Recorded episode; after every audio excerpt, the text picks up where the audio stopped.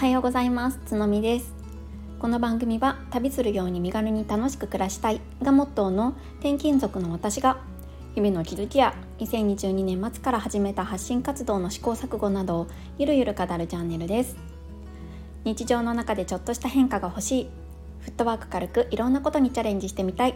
そんな思いを持った方へ等身大でお話しします。おはようございます。9月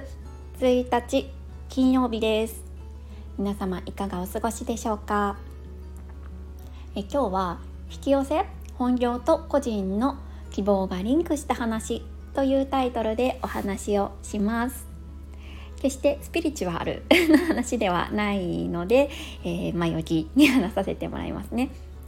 で、えー、私なんですけれども昨年末からこの転勤族つのみという名前を使って発信活動をしています。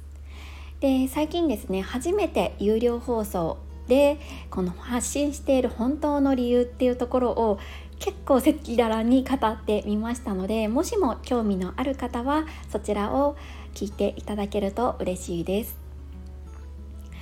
予想より多くの方に購入いただいて本当にありがとうございました。そしてね、えー、購入いただくと購入いただいた方のコメントとかもね、えー、見ることができると思うんですが本当に温かいコメントばかりでとても嬉しかったです。えー、こちらの概要欄にリンクを貼らせていただくのでよろしければ、えー、興味があるよっていう方ご覧いただけると冒頭の5分は無料で聞けますのでよろしくお願いします。はいでこのね転勤族つのみっていう名前なんですけれどもこれを初めて見た方はあこの人は転勤族として転勤についてお話ししていくのかなって思われた方も多いんじゃないかなって思うんですが、えー、そういうわけではないんですね。最初の方から私の放送を聞いてくださってる方は、うんと、特にね転勤族族というその属性だけの方に対して言ってってる話ばかりじゃないなっていうのは、えー、わかるかなって思うんですけれども私はその子育てとか健康問題家族問題などいろいろな要因で、まあ、人間関係であったりとかキャリアを断絶しなきゃいけなくなった人たちに対してもしくはその可能性がある人たちに対してまあ、これって結局 みんなって感じだと思うんですけどに対して、まあ、軽やかにね身軽に生きるための思考であったりヒントを私自身も一緒に考えていきたい、まあ、そういうようなスタンスで発信をしています。そうなので特にねこの転勤族の方限定みたいな感じで、うん、発信の受信者をペルソナとしてるわけではないんですね。うん、ただ、えー、私の場合なんですけれどこの転勤っていうのがやっぱり大きなきっかけになったのは事実です。うん、でこのね転勤があるっていうのが分かった瞬間にまあ昨日の放送ともちょっとつながるんですけど、うん、やっぱり自分自身でね何かしらのつながりを作っていかないとやっぱり孤独になっちゃうなとか何か一歩踏み出したいなって思ったのがきっかけで、まあ、こういうね発信活動を始めました。そうだからそれだけやっぱりこのねあの全国転勤っていうのは私の中では大きなインパクトでしたそう広くいろんな人に届けたいっていう思いは今もあるんですけどでもねやっぱり転勤族ママっていう同じ属性自分と同じ属性の人たちに対しては、まあ、さらにね強い思い入れがあるんですよね。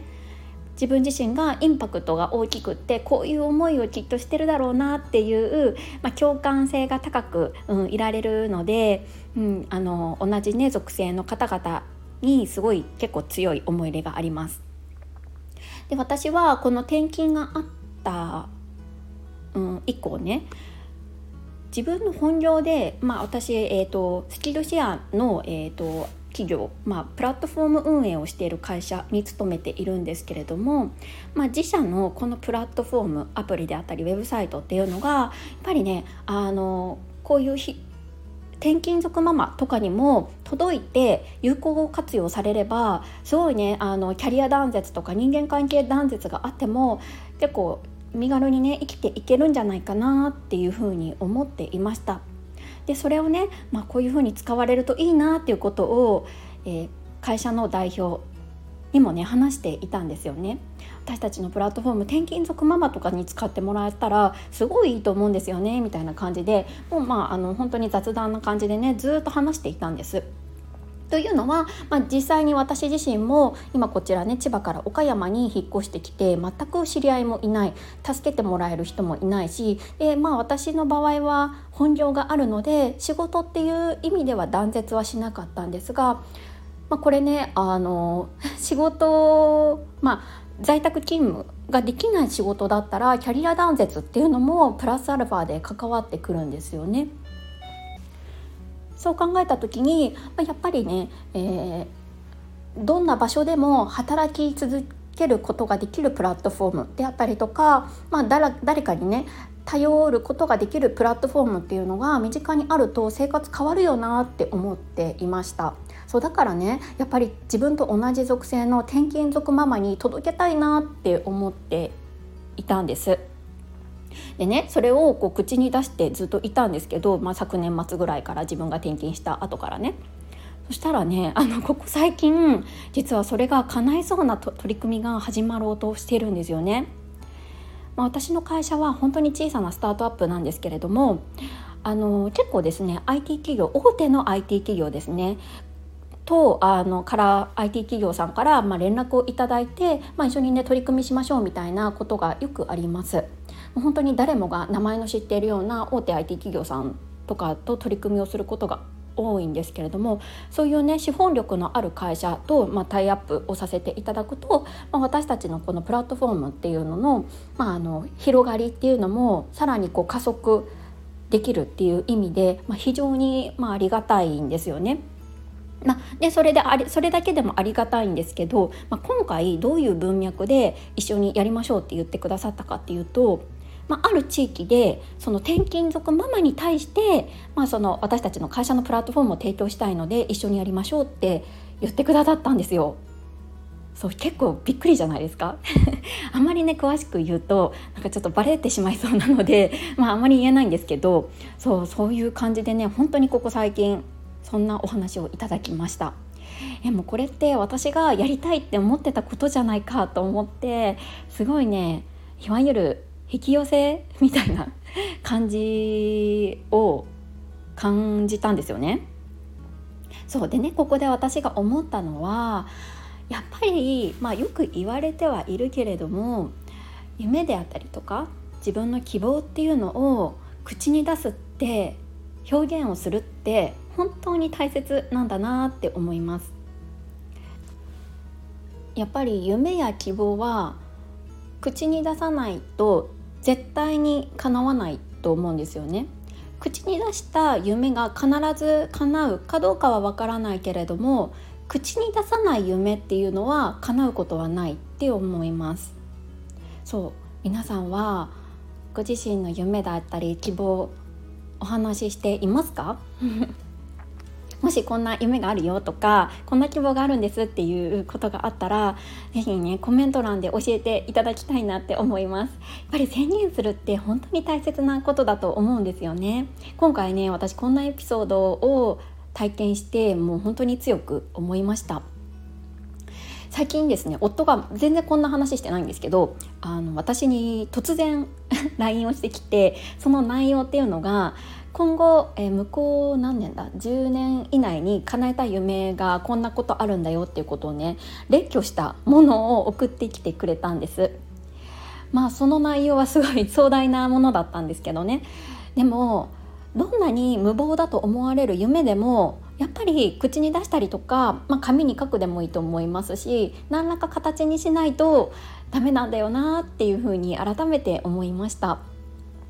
そうそのね夫の送ってくれくれたメールの夢の中の一つに、えーと、ディズニーワールド、うん、アメリカのディズニーワールドに家族で行くっていうのも入ってて私もねちょうど行きたいなって思ってたので、まあ、これはね本当に近い将来行きたいもう強くね思いました。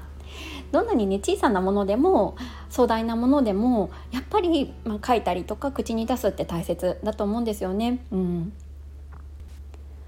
ぜひ今日の放送がきっかけになって、えー、皆さんのね夢が聞けると嬉しいななんて 思いますちなみに私はうん今のところですね自分のこの発信であったりとかあと本業の会社で運営してるそのプラットフォームっていうのがやっぱりねもっと身軽に軽やかに生きたいとか働きたいって考えている人の助けになるようなことをしたいなって思ってるんですよね。そうしがらみから解放されて少しでも楽に生きたいまあ、こんな風にね考えてる人って私だけじゃないと思うんですけど、まあ、そんな人のうんきっかけになるような放送であったりとか会社運営っていうのをしていきたいななんて思っています。こうやって自分の夢とか希望を気軽にというか こう不特定多数の方にお伝えできる場があるって本当にありがたいことですよね。やっぱり口に出すって大切なことだけれどもこう友達とか身近な人に伝えるのってちょっと恥ずかしかったりするじゃないですか。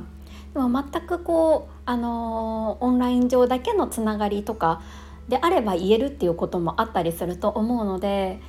うまく活用できたらいいなって思っています。はい、今日もねここまで聞いてくださって本当にありがとうございました。そう気づけばもう9月っていうところで本当に早いですねもう秋の香りもしてきていろいろね楽しいことがまたちょっとね涼しくなったのでできそうだななんて思っているんですがそうあの明日からのね土日に備えて今日も一日健やかに軽やかに頑張っていきましょう。はいそれではまた明日。